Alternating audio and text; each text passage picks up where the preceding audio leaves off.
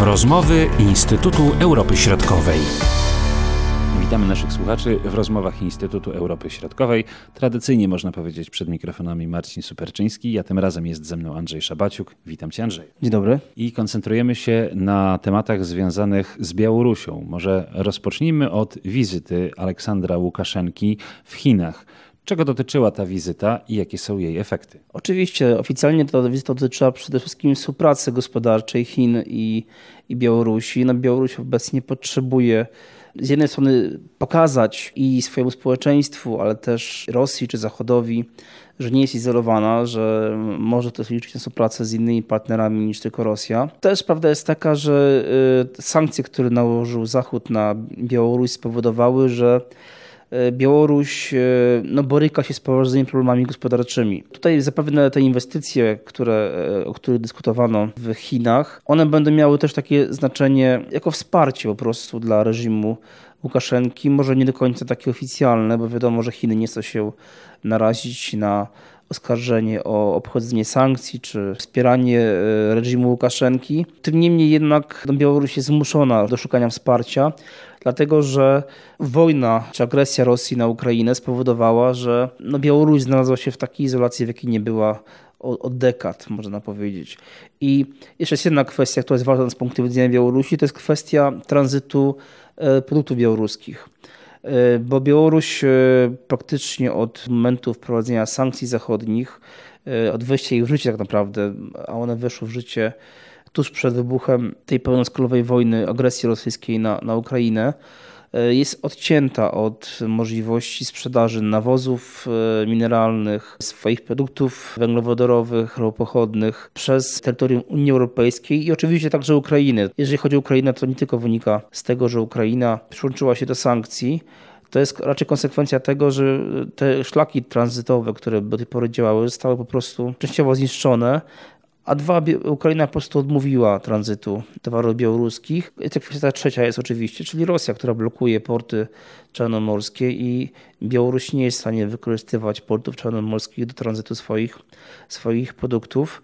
Więc Chiny są takim e, partnerem, który mógłby pomóc e, raz, że kupić część tych produktów białoruskich, dwa, e, ewentualnie pomóc w dalszej dystrybucji. No i jeszcze jest jedna kwestia, która też pojawia się niejednokrotnie, nieoficjalnie, w doniesieniach, szczególnie w zachodnich mediach, kwestia sprzedaży broni. Możliwe, że te doniesienia, które pojawiały się, między innymi Antony Blinken sugerował, że Chiny szykują się czy planują sprzedaż broni Federacji Rosyjskiej że Białoruś mogła być takim sposobem na obejście tego zakazu sprzedaży broni do, y, do Rosji, jako do państwa, które aktywnie uczestniczy w wojnie i ta broń mogłaby trafić na, y, na Białoruś, a potem ewentualnie do, do Federacji Rosyjskiej. Ewentualnie jeszcze inna opcja, że, że ta broń by po prostu zastąpiła y, broń, którą Białoruś przekazuje od początku wojny w dużych ilościach Federacji Rosyjskiej.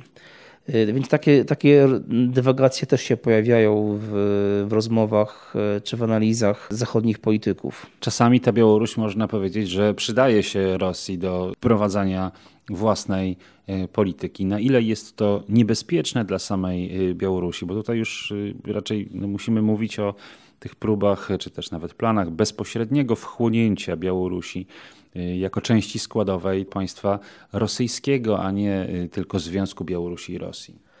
No przede wszystkim wojna y, złagodziła nieco presję Federacji Rosyjskiej na integrację Białorusi z Rosją, bo te umowy integracyjne, programy integracyjne, które miały być realizowane, one no nie są realizowane w takim zakresie, w jakim zakładano pierwotnie.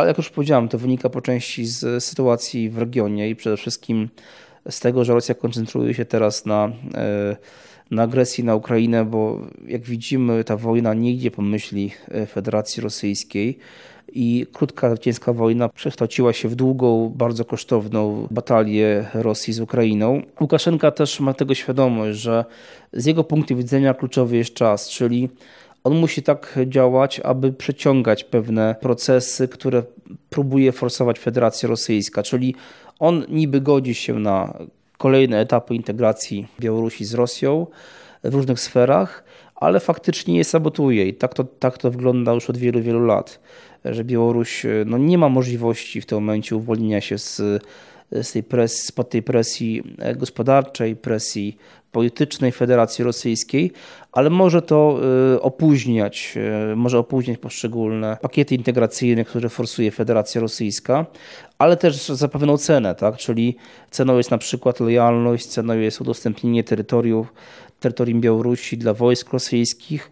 Problem jest taki, że obawiam się, że jeżeli wojska rosyjskie rozgoszczą się w cudzysłowie oczywiście w bazach y, białoruskich na terytorium Białorusi, to nie wydaje się, aby w najbliższym czasie one opuściły Białoruś po prostu. To jest duże zagrożenie i dla Białorusi, i też dla regionu Europy Środkowo-Wschodniej. Musimy mieć po prostu świadomość tego, że Białoruś będzie taką jedną wielką bazą wojskową wykorzystywaną przez e, Rosję i sama Białoruś nie będzie miała większego wpływu na, na te decyzje podejmowane przez armię, e, armię rosyjską.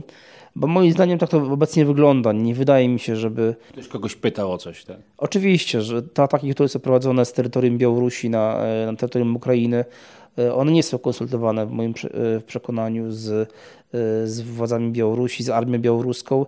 I z czasem armia białoruska będzie po prostu częścią armii rosyjskiej. To wszystko zmierza w tym kierunku. No, Łukaszenka oczywiście nie ma też instrumentów, aby się z, uwolnić e, spod zależności od Rosji. Jedyną nadzieją tak naprawdę Łukaszenki jest taka dość sromotna przegrana Rosji w wojnie z Ukrainą i paradoksalnie to tam jest e, szansa na przetasowanie sceny politycznej w tym regionie Europy Wschodniej. Łukaszenka zdaje sobie z tego sprawę, czy jeszcze żyje jakimiś e, wyobrażeniami innymi? Myślę, że on zdaje sobie sprawę, że ta wojna e, no, nie idzie zdecydowanie po myśli Federacji Rosyjskiej. Tylko pytanie jest takie, czy po tych jego decyzjach, e, które no, wywołały przeciw tak naprawdę całego cywilizowanego świata, po tym jak on rozprawia się z opozycją demokratyczną, jak rozprawia się z, z działaczami kultury, z działaczami nauki. Noblistami. Dokładnie. Czy po takim czymś może, może być, y, jest możliwość w ogóle prowadzenia e, rozmów z Łukaszenko? Czy on jest tak naprawdę wiarygodnym partnerem dla Zachodu? E, wydaje mi się, że to może być bardzo trudne. E, ale nie, nie mówię oczywiście, że takiej możliwości nie ma, bo też pojawiały się głosy, jeżeli chodzi o Władimir, Władimira Putina, że konieczne jest kontynuowanie czy szukanie możliwości e, prowadzenia negocjacji z Władimirem Putinem i z Federacją Rosyjską, więc no Zachód myślę nie jest jednolity, jeżeli chodzi o stanowisko wobec Białorusi czy, e, czy Federacji Rosyjskiej obecnie. E, ale ono, ta postawa będzie też zmieniała się w toku wojny, więc dużo będzie zależało też od postawy samej Ukrainy, czy ona jest gotowa na jakiekolwiek rozmowy z Federacją Rosyjską, ale też na przykład społeczeństwa białoruskiego, bo musimy pamiętać, że te represje, które spadły na, na społeczeństwo białoruskie, one są bez precedensu, więc dziesiątki tysięcy osób, które przewinęły się przez białoruskie więzienia, e, osoby, które zostały zwolnione z pracy, które musiały wyjechać z Białorusi, po prostu nie mogły tam utrzymać się, były, były sakowane i dyskryminowane. No to, są, to są osoby, które no nie, myślę, że one nie przyjęły pozytywnie rozmów z Łukaszenką i próby przejścia do porządku dziennego po tym, co się wydarzyło na Białorusi. Jaka jest obecnie sytuacja wewnętrzna Białorusi? Jak to państwo wygląda? Co wiemy na ten temat? Przede wszystkim jest to państwo w pełni kontrolowane przez reżim. Praktycznie nie funkcjonują tam niezależne media, a nawet te media, które są powiedzmy teoretycznie niezależne, one same cenzurują swój przekaz, tak żeby nie był on sprzeczny z narracją państwową.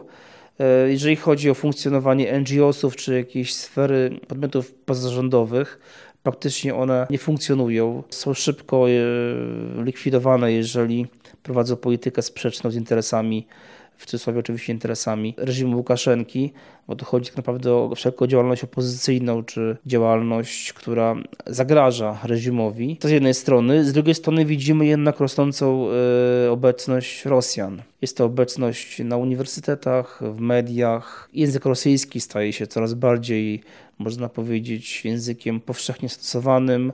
E, jeżeli chodzi o edukację, to maleje liczba osób, które kształcą się w języku białoruskim.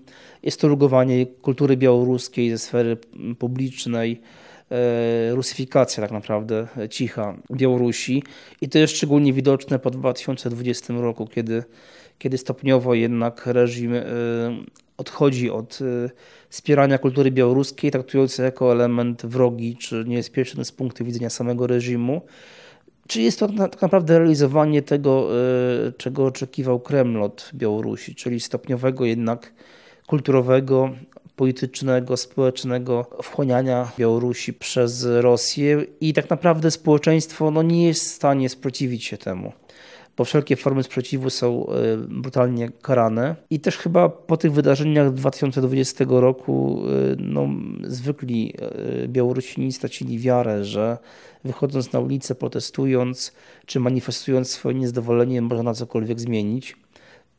I to jest też takie trochę smutne, ale niestety to, jest, to jest, są realia obecnej Białorusi. No też smutne jest to, że te osoby, które często postawiły wszystko na jedną kartę i sprzeciwiły się reżimowi, wyjechały e, z Białorusi. One często nie mogą się odnaleźć teraz na Litwie, w Polsce, mają problemy z znalezieniem pracy, z znalezieniem stałego źródła dochodu. I to też tak może zniechęcać innych przed y, otwartym wystąpieniem przeciwko reżimowi, bo reżim dalej utrzymuje się nie tylko u władzy, ale też stara się zapewnić minimalne źródło dochodów dla swoich obywateli, kosztem oczywiście pożyczek, które cały czas są pozyskiwane z Federacji Rosyjskiej, ale na dłuższą metę ten stan jest nie do utrzymania, bo Rosja, Rosja nie będzie dotowała w nieskończoność y, Białorusi i prędzej czy później będzie oczekiwała czegoś w zamian.